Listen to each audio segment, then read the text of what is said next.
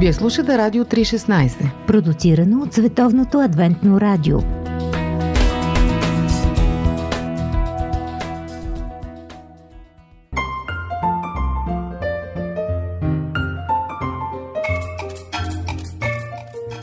Здраве на хапки!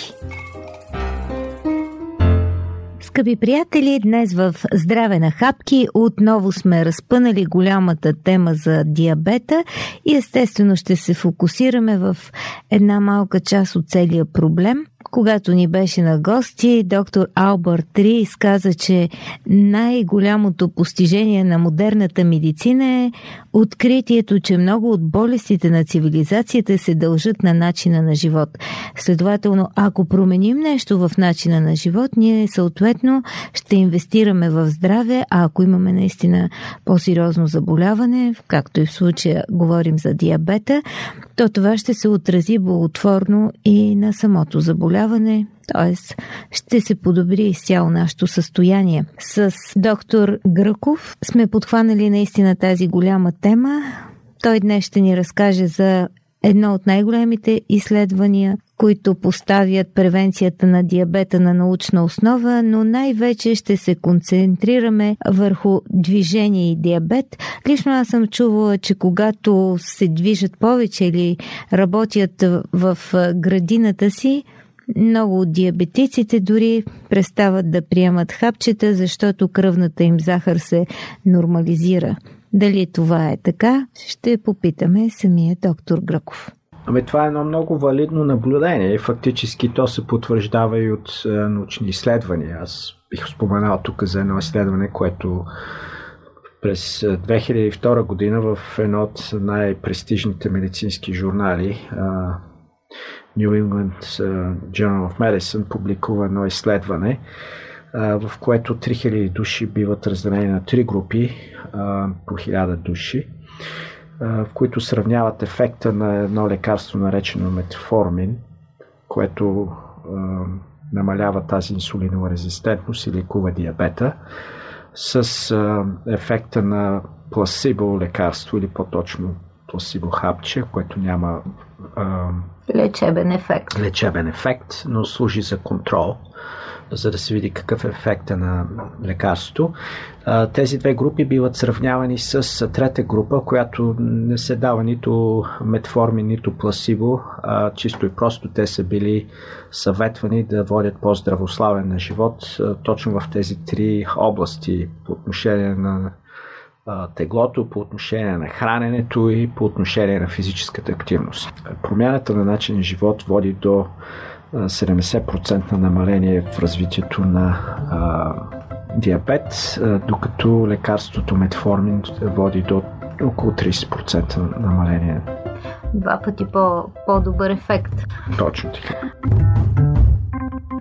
Нека се фокусираме сега, понеже темата е много обширна, върху физическата активност. Какво можем да правим? Има различни видове физическа активност.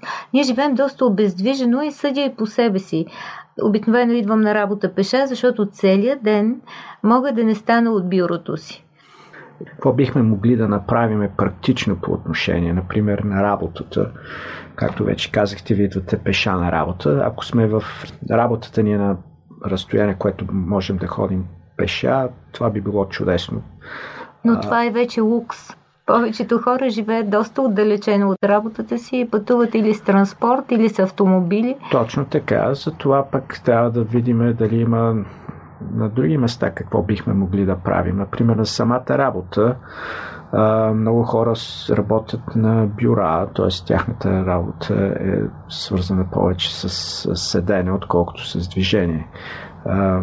Има изследвания, които показват, че хора, които в такава работна среда правят усилия да стават многократно от стола, да се движат наоколо, това оказва благоприятен ефект върху здравето като цяло и върху риска от диабет като в конкретния случай, това, което дори и да се изправят прави просто от време на време. Точно така е. И в много западни, например, офиси вече са конструирали бюра, в които нивата могат да се а, променят и а, компютри или други настолни предмети. уреди, предмети могат да се издигнат на ниво, че да се работи в, в стоящо, а не само в седящо положение. Искаш да ми кажеш, че не е нужно да съм спортист, за да имам физическата активност, която би ме предпазила. Винаги е хубаво човек да отдели специално време, но практиката показва, че е, нашия забързан живот е, времето не винаги достига. Затова трябва да намерим начини е, да сме по-физически активни е, в ежедневието. Например, а, когато се прибираме вкъщи, много хора живеят в високи блокове. А, Асансьори или стълби? Това е избор. Аз лично, например, работя в една болница, която е 7 етажа. За последните 5 години не си спомням дали съм използвал асансьор един или два пъти.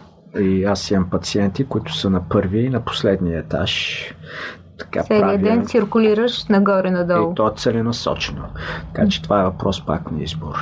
Както ти спомена, да имаш здравната култура, да помислиш как можеш да подобриш по естествен начин, без а, кардинални промени живота си. Ако ние сме убедени, че физическата активност играе важна роля в това да бъдем здрави или в отношение на а, в този случай предпазването от диабет, което много изследвания показват, че е така, ние бихме намерили начини да бъдем физически активни дори и не специално да, да сме членове на фитнес клуб или пък. Да, да се занимаваме с професионален спорт. Точно така. По пантофи. Предаване за семейството на Радио 316. Скъпи приятели, здраве на хапки продължава с интервюто с доктор Гръков за диабета и упражненията. Да поговорим за различните видове физическа активност. Отразява ли се по различен начин и по какъв точно начин се отразява тя, примерно една кардиотренировка или една тренировка за мускулна маса. Има ли значение какво правим? А, всяка една от тези видове физическа активност е полезна. Тя има малко по-различен ефект, но в край на кращата ефектът е положителен по отношение на инсулиновата резистентност и оттам на диабет. Така, например, когато говорим за физическа активност с цел натрупване на мускулна маса, защо това е благоприятно по отношение на диабет? Повечето от нас може би знаете или не знаят, че мускулите са консуматор на енергия, на глюкоза, от енергията, която идва от глюкозата. Така че колкото повече а, мускулна маса имаме, толкова повече тялото използва тази глюкоза, а, толкова повече се намалява за тази инсулинова резистентност и толкова по-малко диабет хората развиват. Толкова повече клетки се хранят с тая кръвна захар, нормално е. А примерно една кардиотренировка с какво помага? Кардиото тренировка помага с а, това, че се подобрява циркулацията и а, фитнеса на сърцето и а, също така спомага за повишеното а, доставка на кислород на тъканите. Спомага за намаляването на резистентността. А, има изследване на клетъчно ниво, които показват, че този вид а, физически натоварвания повишава чувствителността на клетките към инсулина и оттам намалява тази инсулинова резистентност и частотата на диабет. Освен това, диабет е важен с това, че води до а, много осложнения, от които е, са, са речно съдовите заболявания. А, точно тези кардио упражнения, които натоварват сърцето, спомагат за намаляване на тези рискове да се развиват сърдечно-съдови заболявания. А с какво помага вечеря пред телевизора? Това подпомага да, да развиеме точно тези рискове, е, които водят до диабет. Първото нещо, веднага след хранене е добре човек фактически да се изправи и да се разходи, вместо да седне и да гледа. Да се хипнотизира пред поредния да. сериал. има данни, които показват, че това променя метаболизма а, към по-добро.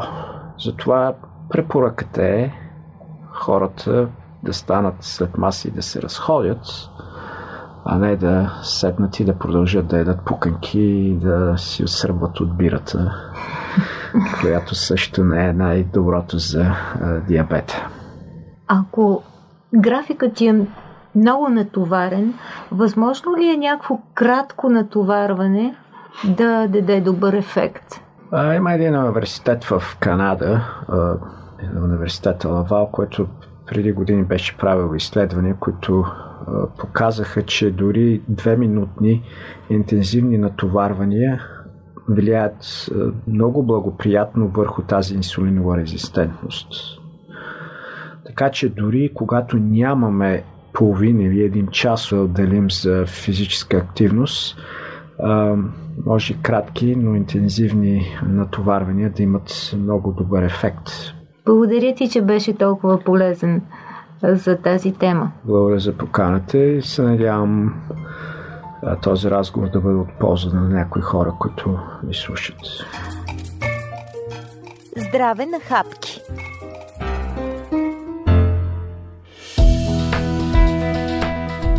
Радио 316, точно казано.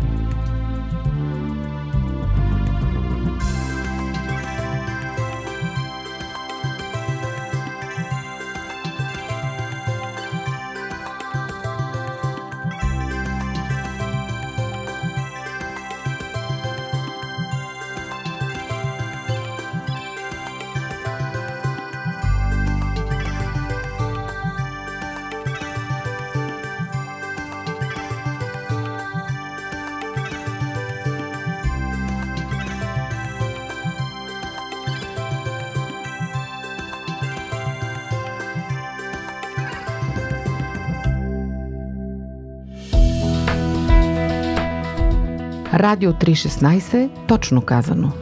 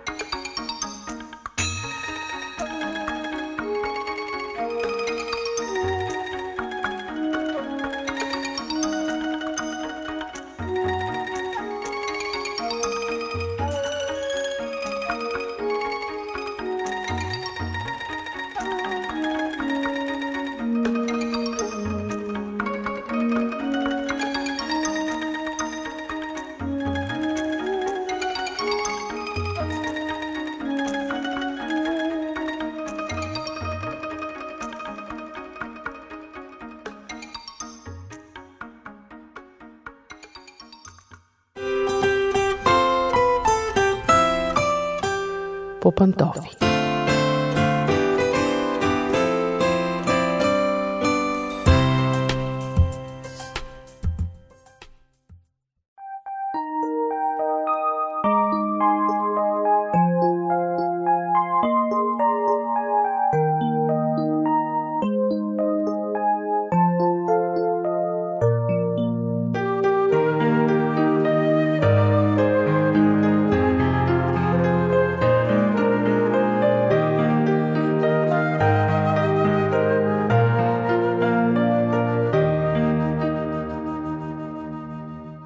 Здравейте, скъпи приятели! Вие слушате по Пантофи на Радио 316. Аз съм Мира. Продължаваме поредицата за тайните на успешния брак. Няма такова нещо като заживели щастливо до края на живота си. Всеки ден се събуждате и решавате да обичате партньора и живота си с доброто, лошото и с отвратителното дори.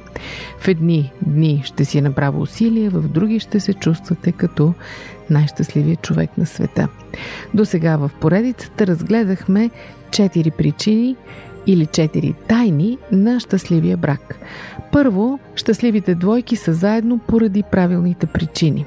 Второ, щастливите двойки имат реалистични очаквания към връзките и романтиката. Трето, най-важното в една щастлива връзка е уважението, а не комуникацията, както може би повечето от вас смятат.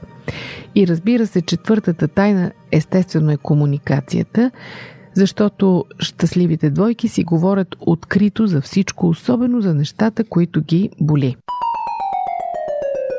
Днес продължаваме да разкриваме тайните на щастливия брак. Ще разгледаме още две от тях. Първата от тях е, че щастливите двойки са съставени от две здрави личности.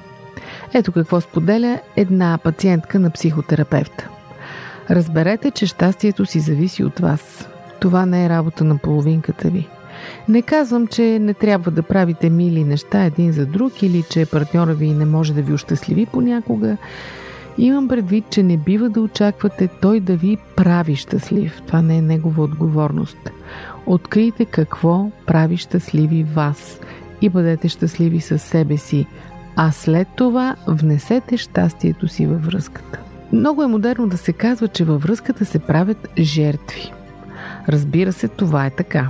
От нас се очаква да поддържаме щастието, да жертваме себе си в името на партньора, неговите нужди и желания. Всяка връзка изисква участниците в нея понякога съзнателно да се отказват от нещо. Проблема е, когато щастието във връзката започва да зависи изцяло от другия и двамата постоянно жертват нещо. Това звучи ужасно. Не знам дали обичате рок, но една стара песен на Мерилин Менсън имаше един така многозначителен текст. Той казваше Застрелях се, защото те обичам. Ако обичах себе си, щях да застрелям теб. Връзка изградена на жертви е трудна за поддържане и в крайна сметка ще започне да вреди и на двамата. Тази жена, която ви цитирах преди малко, продължава. Скапаните, основани на взаимно зависимост връзки, се характеризират с една стабилност, колкото и да е парадоксално, защото и двамата сте заклещени в една негласна сделка да търпите лошото поведение на другия, защото пък той търпи вашето, а никой не иска да е сам. На пръв поглед изглежда, че правите компромиси в името на връзката, защото така трябва, защото така правят всички. Обаче истината е, че се натрупва едно възмущение, всеки се превръща в емоционален заложник на другия, вместо да се изправи пред собствените си проблеми и да ги разреши. И накрая тя завършва, на мен ми отне 14 години да осъзнае това. Животът събран в едно интервю. Живот – джобен формат. Една щастлива връзка изисква две здрави и щастливи личности. Значи, забележете, ключовата дума е личности. Това означава двама души със собствена индивидуалност, интереси, гледни точки, неща, които обичат да правят сами в своето време – ето защо опита да контролирате партньора си или пък да се поверите на неговия контрол, за да го направите щастлив, обаче слагам думата щастлив тук в кавички, неминуемо влушава ситуацията. Край на краищата индивидуалностите на всеки един от партньорите ще бъдат унищожени. Същите тези индивидуалности, заради които те са започнали връзка. Не се опитвайте да променете другия. Ами, че това е човекът, когато сте избрали. Той е бил достатъчно добър, за да се ожените за него, защо ще го променете сега. Никога не се отказвайте от това, което сте заради човека до себе си. Това само влушава нещата, прави ви нещастни. Имайте смелостта да бъдете себе си. И най-важното, оставете и партньора си да бъде себе си. Защото вие сте се влюбили един в друг, такива каквито сте. Как да го постигнем? Решението е малко нелогично, но е нещо, което стотици успешни двойки повтарят. А то е следващата тайна на щастливия брак. Дайте пространство на другия. Уверете се, че всеки има собствен живот. В противен случай ще е много трудно да имате общ живот. Имайте си собствени интереси, приятели, собствена компания, хобита. Припокривайте се там, където можете, но именно различията между вас ще ви дават повод за разговор, ще ви обогатяват. Това спомага за разширяване на мирогледа ви като двойка. И не е толкова скучно, както ако и двамата живеехте един и същи живот. Една от най-популярните теми е това колко е важно всеки да има свое пространство и да има възможност да бъде сам. Какво да кажем за дискусии по Радио 316? Повечето хора се страхуват да дадат на партньора си свобода и независимост. Това е следствие от липсата на доверие или страх. Притесняваме се, че ако го направим, той или пък тя съответно ще открие, че вече не иска да бъде с нас. Като цяло, колкото повече смятаме, че сме недостойни за любов и нямаме стойност във връзката, толкова повече се опитваме да контролираме поведението на партньора си. Обаче нещо още по-важно. Неспособността да оставим партньора да бъде себе си всъщност е форма на неуважение. В края на краищата, ако нямате доверие на съпруга си, когато той просто излиза да порита мач с приятели или пък се страхувате да оставите жена си да пие едно кафе след работа, какво говори това за вашето уважение към способността им да се държат добре? Ако все пак наистина вярвате, че няколко кафета след работа са достатъчни, за да ви отмъкнат жената, определено вие нямате много високо мнение за себе си. Това казва и Натали, един друг пациент в кабинета на психотерапевта. Ние живяхме заедно 17 години. Ако обичате партньора си достатъчно, ще го оставите да бъде себе си, да избира с кого да се размотава, какво да прави, как да се чувства. Вие не го притежавате. Направо полудявам, когато видя жена, която не позволява на съпруга си да излезе с приятели или го ревнува от други жени. Защото аз самата бях такава и го загубих. Скъпи приятели, това бяха следващите две тайни на щастливия брак, които споделихме с вас. Надявам се да ви е интересно. Следващия път ще чуете още тайни. Бъдете с нас. Това беше от мен за днес по пантофи. Аз съм Мира. До чуване.